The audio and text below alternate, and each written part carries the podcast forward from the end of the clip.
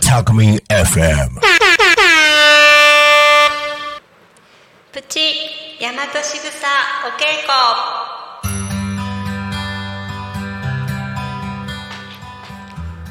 こんにちは大和しぐさ育み伝承者ようこりんですこの番組では私が学んでいる大和しぐさについてご紹介いたします。大和しぐさのお話をお伝えしていきます。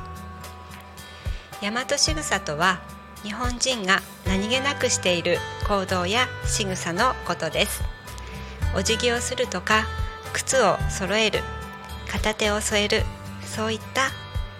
動作の中には大和の知恵日本人の知恵がいっぱいあります。すべてのもの。人にはそれぞれ素晴らしい才能役割使命があり大和仕草の意味を知って行動すると実は自分の素晴らしい可能性の花を咲かせることができます。ぜひ興味を持っていただけると嬉しいです。毎回一つ大和仕草を紹介していきます。本日のテーマは季節を楽しむです、えー私は大和仕草育み伝承者ということで、えー活動をしているんですけれどもあの他の方は教室を開いたりしていますが私はまだそこまでできていないので、えー仲間とですね大和しぐさ発行部という部活っていうかな活動をあのして、まあ、大和しぐさとか季節を楽しく、うん、季節をえ楽しむということをしています。でそんな中で始めたことがまずお味噌作りで、えー有機栽培で作られた大豆を、えー茹でてすり鉢ですってでお味噌にしていくということでまずお味噌作りをしています。今年も2月にお味噌を仕込みました。今台所にお味噌を置いてるんですけれどももうだいぶ発酵してきたようで台所の中でねすごくいい匂いがプーンと漂っています。先日ちょっと覗いてみたらだいぶこうお味噌が茶色くなっていたようなのでもうちょっとしたら、えー開けてかき混ぜてみようかなと思っています、はいえ2つ目は梅干し作りとか梅酒梅ジュースですね、えーと梅仕事をしています。これは6月に青青梅の収穫の時なので梅を取ってそれで梅干しを、えーみんなでつけたりしています。今年も6月にね、えータコラボの会場で、えー体験型でね開催しました梅干しの方もあのいい感じにですね、えー、つかつけることができて夏もねあの暑い夏も梅干し食べながら乗り切ることができましたもう少しすると梅酒もね、飲み頃になってくるのかなと思ってこの冬も楽しみたいと思います。えーっとね3つ目ですね、えー栗拾いです。ちょうどね9月になると栗の木もね、えー栗がだいぶ実ってきています。でえーっとね私数年前までは栗拾いしたことなかったんですね。であの母がお姑さんが時々栗を拾ってきて煮て食べてたんですけど子供の頃はあまり栗を拾うってことをしたことがなかったんですがあのやってみるとすっごく楽しいです。あの梅はね梅取るってこう木から取るんですけど栗は栗拾いっていうことで、えーあの落ちた栗を拾うんですね栗がね、えっと、意外なのままこうねコロンと落ちてるのでそれをまあ広げて中のね栗を拾うです。ちょうどこの9月のねあの台風の後とか雨の後だと自然にこうコロンコロンとですね木の下に落ちてて拾えるのであの本当でそれがこの秋の楽しみです。実は今朝もあの栗畑に行って拾ってきました。えーとねあの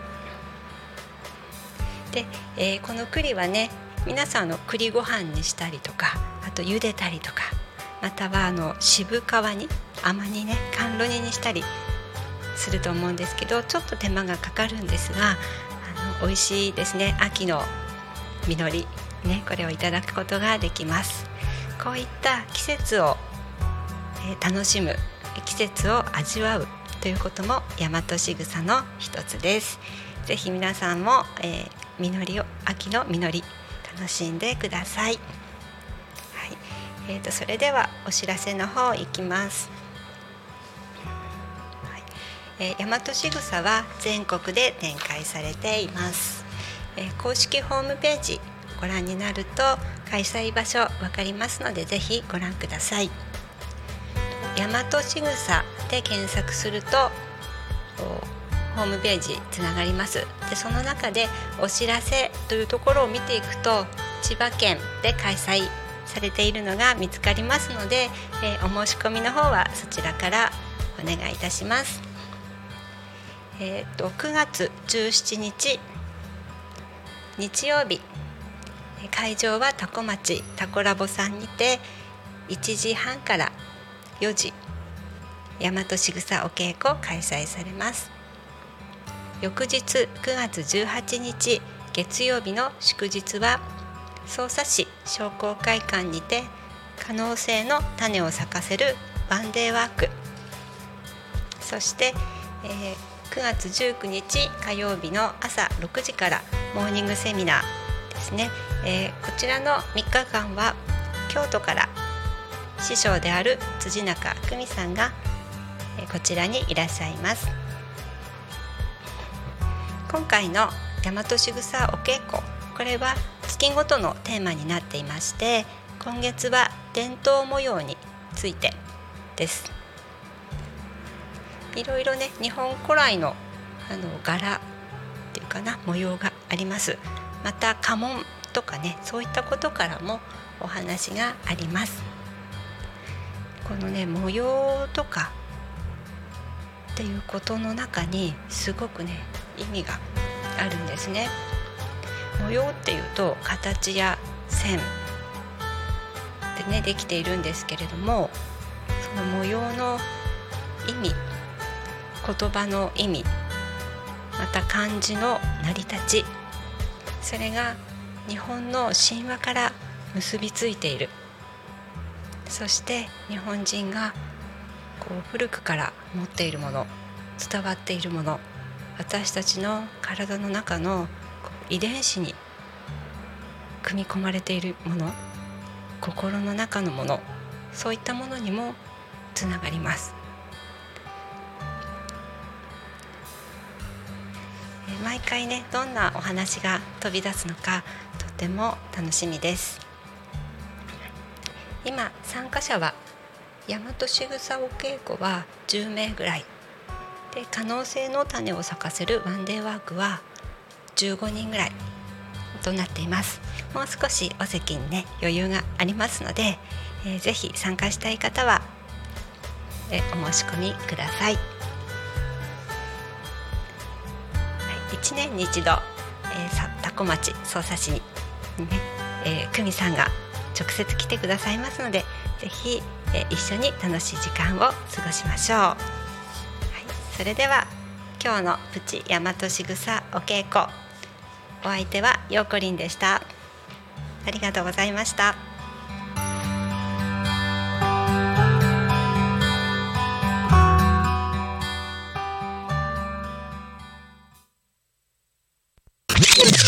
Talk Me FM.